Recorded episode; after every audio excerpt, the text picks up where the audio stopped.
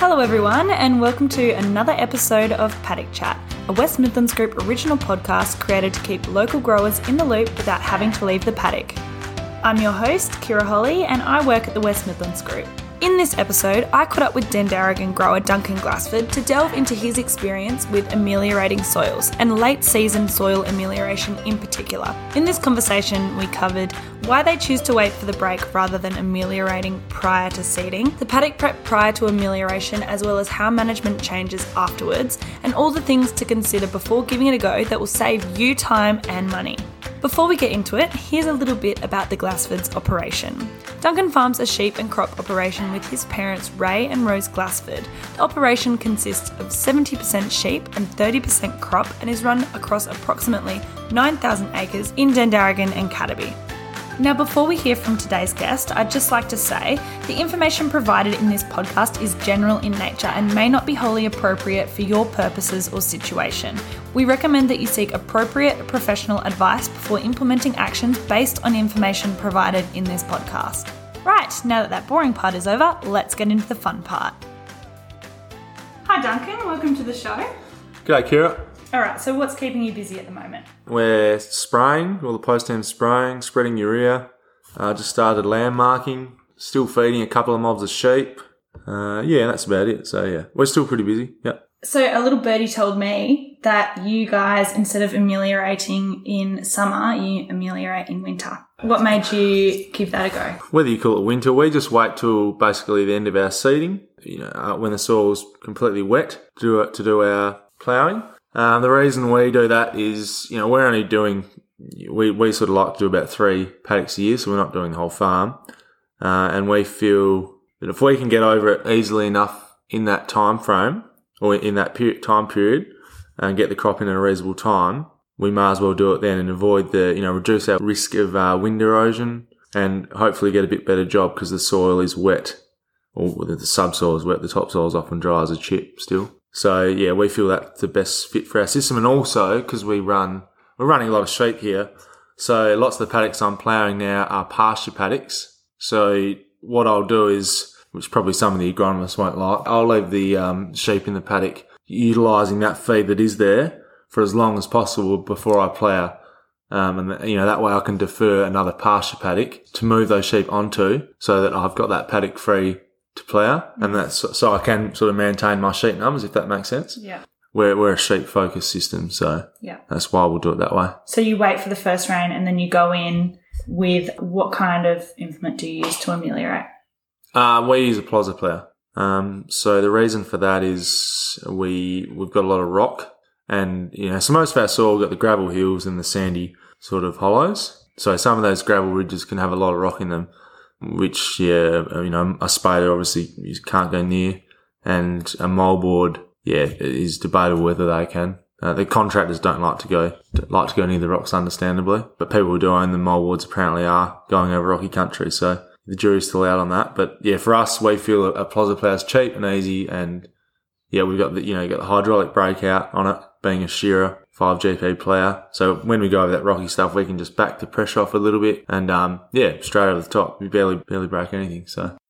We use a Plozza plough because we've got a lot of highly variable soil types and lots of rock within paddocks, which a Plozza plough can handle pretty well. If you probably don't have that many rocks, you know, a moldboard might be more suitable because it's like I say, it might it's probably a bit easier with casual staff and can leave probably a neater job. And and, and the moldboard does do a better inversion. There's no doubt about that. You know, the moldboard basically leaves no, none of that organic matter on top, which I suppose is probably it's probably good in terms of the, the soil is probably going to be wetter for longer. It'll probably last longer, is what I'm saying, because you've got more wettable soil on top. Whereas with the plough, it, it does mix to ex- an extent. And then obviously there's a spader. So I think a spader is probably the most suitable machine on good sand with a bit of a clay base because a moldboard or a plozza plough can bring up almost too much clay on top and lead to sealing. So that's why I think, you know, if you look at areas like me and you, where it's better sand playing, they'll mostly use a spader up there because the moldboard and, and plozza plough not so much, you know, can lead to a bit too much clay on the surface. So yeah, I think that's something to consider there in terms of what machine you use. That's my take on it. So when you were researching all these different types, where were you getting your information from? Yeah, West Midlands Group and just talking to people about what they've done and what they've seen work and what hasn't. That's probably the just you just got to talk to people and that's what you you do most of your learning.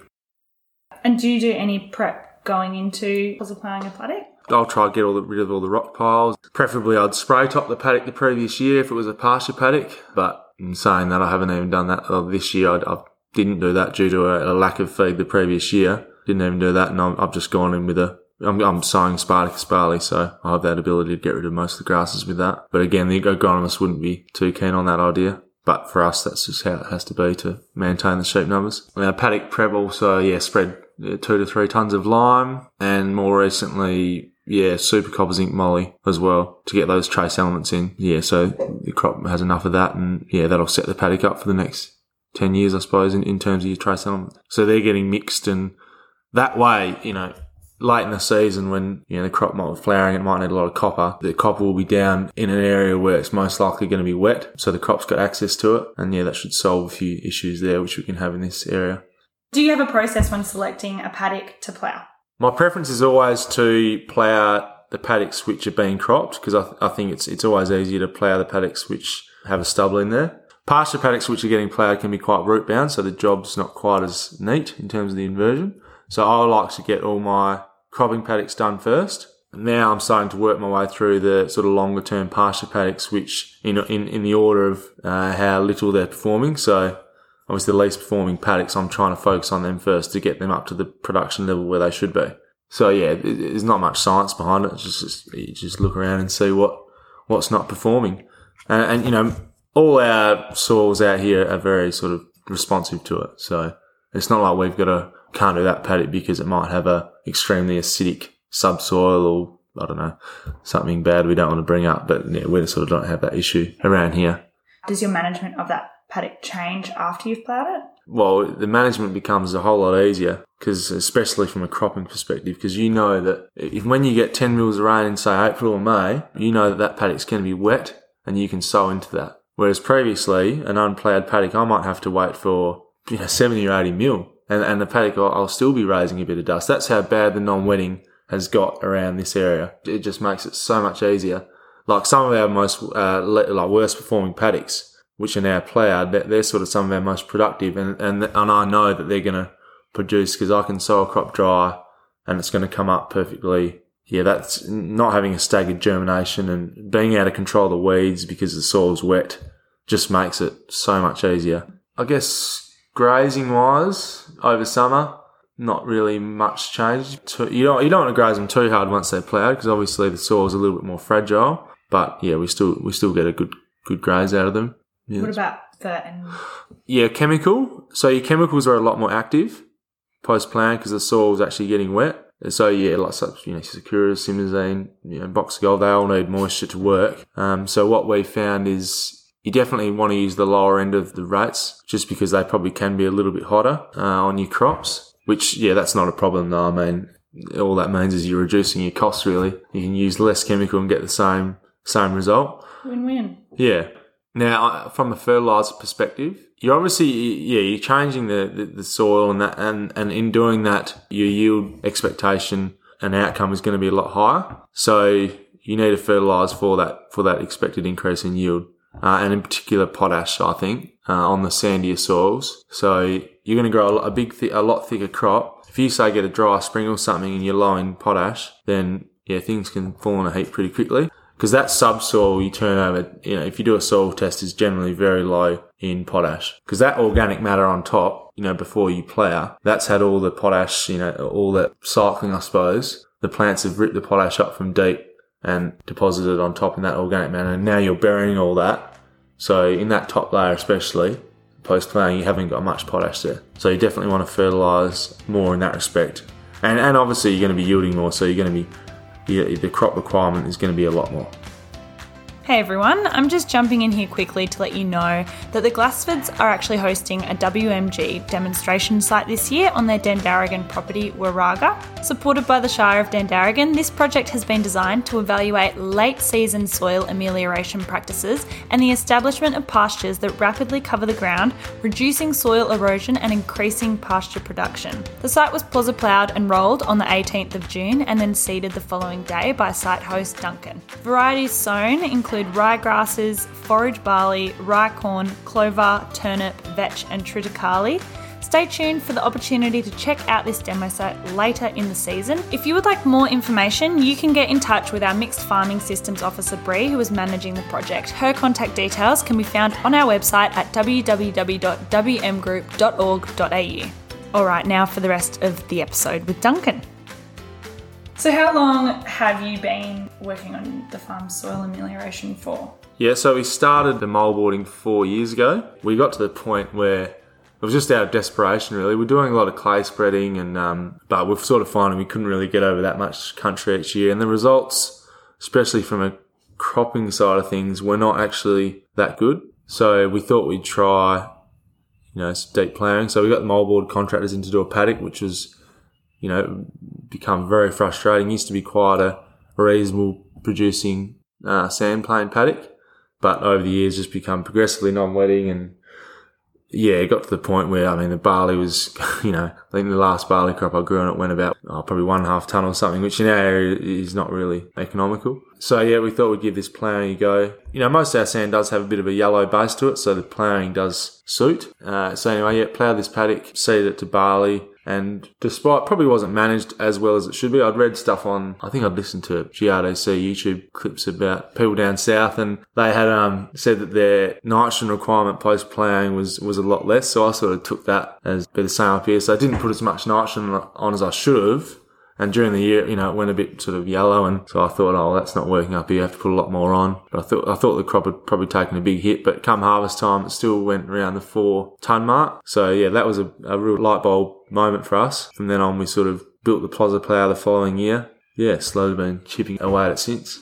There's a lot of resistance from the parents actually with the Plozza plough. I think most most young farmers around here have the same thing. Um, they weren't very keen on the idea, but yeah, now these days they're all, all for it, sort of thing. Yeah, so. once you see that yield response, can't really argue with it. Yeah, exactly. Yeah, yeah, it costs you too much to do nothing. Would you say running an operation that is a 70% livestock, 30% crop mix gives you the flexibility to wait for that first rain to then ameliorate? Uh, yes and no. Um, I think if you if you're you know a, a more focused on cropping and you're only aiming to do a little bit each year, then it's definitely achievable to do it in winter. For us, as much as it probably it, it, we prefer doing it in winter due to less wind erosion and stuff, it's what we also force into it in some ways because you know I'm doing pasture paddocks, um, or this year I've done mostly pasture paddocks. So I think, like I mentioned earlier, I, I'm grazing those paddocks right up to the point of ploughing to, so as to defer other pasture paddocks so I can maintain my sheep numbers. So I'm trying to get as much ploughing done each year as I can whilst maintaining my sheep numbers and cropping hectares. If you want to do a huge amount, these of course you're going to have to start in March. And uh, if you're in a dry area where, you know, we're, we're sort of in a 550 mil rainfall zone here. So traditionally a wetter area, we can afford to put the crops in later. I'm sort of fairly confident in winter we're going to get a, a good rain each couple of weeks. So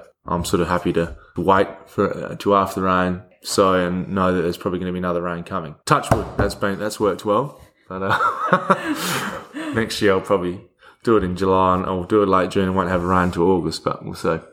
Hopefully that doesn't happen. Yeah. But you never know those days. So waiting for that first rain, it reduces your risk, but it also fits in with what you're doing. Yeah, it fits in with the, with the sheep, being able to have extra additional room to graze the paddocks and defer par, uh, defer the pasture paddocks. I mean, being a mixed farm, it's all a big juggling act, the sheep and the cropping. You've just got to find the balance and what's going to work best for your business. So you did say earlier that you whack barley in afterwards. Yeah. But why barley? Why barley over anything else? Uh, yeah, barley because it's a just a, a short season. So it, it, if I put it in, in, in June or even end of June, I'll, i can still get a good crop. Uh, and also, I like the grazing because we are sheep focused here. I like to graze those stubbles, and that's another point. I mean, when I was first investigating, you know, doing all this amelioration, there was stuff online saying you shouldn't graze your paddocks post ploughing, and uh, why did they say that? The paddocks are fragile, supposedly. Well, they are fragile, I suppose, but certainly um, yeah, we still graze ours, and as long as you maintain, you know, some stubble, it's absolutely fine. That's yeah, that's another reason we'll grow that barley in that first year, just just to get you're going to get a lot more grazing out of a barley stubble than a um, than a wheat stubble. Not saying wheat, yeah, I know lots of people are growing wheat on their ploughed country because wheat can handle uh, acidic soil a bit better. Because, you know, when you turn the soil over, you might be bringing up a bit of sour soil. In terms of yield, wheat might actually be better off, but yeah, like for us in our in our situation and our system with a lot of sheep, I, I, my preference is to grow barley. And this year on some of my paddocks, I'll you know, because barley gets up and gets going pretty quickly, I'll probably graze some of those crops during the year. And being a short season barley, I think I'll get away with that and still get an okay grain yield off. I'm sort of trying to squeeze as much ploughing in each year with the number of sheep we have. You know, if I'm going to plough an extra paddock, I'm going to have to be able to graze that crop during the year. Well, that's something that's that's something we haven't previously been doing that, but that's what I'll be doing this year, just to try and get more country fixed up each year. And I don't want And to really. still getting that productivity. yes, exactly. Have you always done grazing of a crop during the season? Oh. or is that new? That's for us. That's new. I- I'm still not a huge fan of the idea, but people do it up here. But I think, um, and down south, speaking to people down there, it's, it's you know very common. But they do have a longer Bit season. different down there. longer season down there. But um, I think it's definitely something. I, yeah, I've got to look at in my system because yeah, if, especially once the soil is ploughed, I might be able to. I've got the opportunity to sow early then. Because you know I, I might get ten mils in or fifteen mils in April, and I'll be able to sow a crop on that. And therefore, you know that's far too early to sow a cereal in, in Dandaragan, I think. So if I can sow it then and graze it, then obviously I can increase my profitability. So yeah, that's definitely something we're looking at. yeah. But yeah, we'll see how it goes this year. Not lots of people are doing it. I- So, what kind of yield response have you been getting after you have ameliorated? Yeah, the yield responses have been massive, especially the second year. Yeah, that, that like I say, that first year because I'm putting the crops in late, probably not getting the full yield I could be. But say the second year and, and, and years after, uh, lupins especially. Last year I had ploughed parts of a paddock uh, going say two and a half ton to the hectare, and then I'd hit a little patch where I hadn't ploughed for one reason or another. I don't know, a tree or something like that. It was in the whale. And, um, yeah, I'd be down to one ton.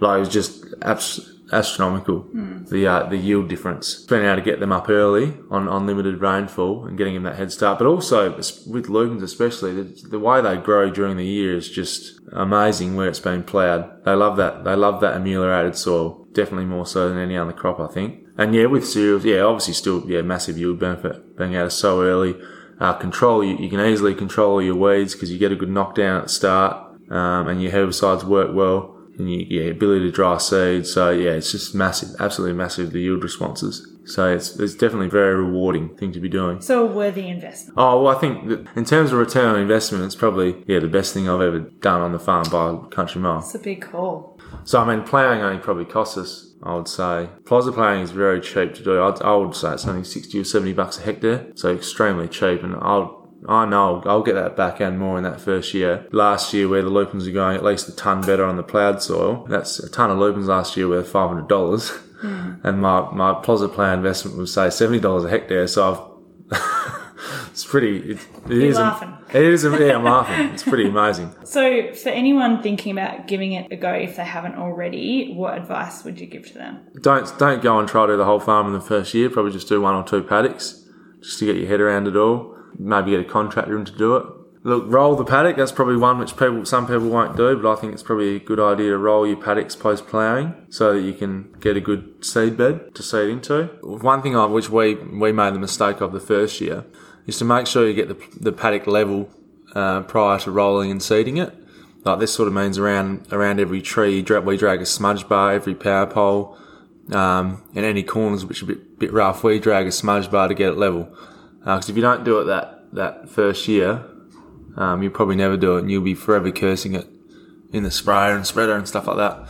So I'd, say definitely put lime on, if even if you haven't soil tested. I think it's fairly safe to say if you're in this West Midlands area, you'll have you'll get a response to lime, and you're not going to be playing for, for another twenty or thirty years. So probably a good thing. Probably probably a good thing. Yeah, hopefully, probably a good thing to get some lime down there now and solve that problem. It's a fairly simple process, really. Once you got a head around your head around driving that plough. So yeah. What's next then? Is there anything else that you're looking into now that's that you're thinking about giving a go or The clay spreading, I'm sort of trying to focus on the paddocks I intend on keeping in long-term pasture, and then I, I- I'll sort of just do the small areas of sand within a paddock, especially the whiter sands. So I'll keep doing them and chipping away.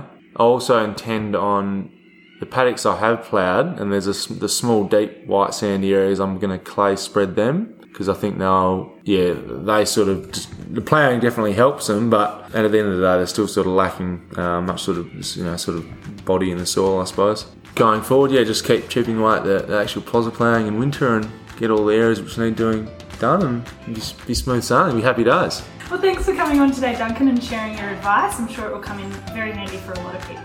No, no worries, Kira. Thanks for having me. Some great advice there from Duncan. Hopefully, you've been inspired to think about your current approach to soil amelioration. So, what were today's key messages? Waiting for the break of the season to ameliorate non wetting soils has reduced wind erosion and improved overall results for the Glassfords. This method also gives them the opportunity to keep sheep on feed for longer. Plozza ploughing has proven to be the best fit for their soil types and has delivered great returns on investment. You can follow Duncan on Twitter via at Duncan Glassford. That handle will also be in the show notes, along with links to trial work completed by the West Midlands Group on soil amelioration practices in our region. And thank you as always for tuning in. We want to know what you want to hear about. In the show notes, you'll be able to find a link titled Podcast Feedback where you can let us know who you want to hear from, what you want to hear about, and it would just give us a better idea of what you guys are interested in. You can stay in the loop by subscribing so that you know when the next episode drops. And if you like what you're hearing, leave a review. I'd like to thank our sponsors and members without whom this would not be possible. See you next time for some more paddock chat. Local knowledge from a paddock near you.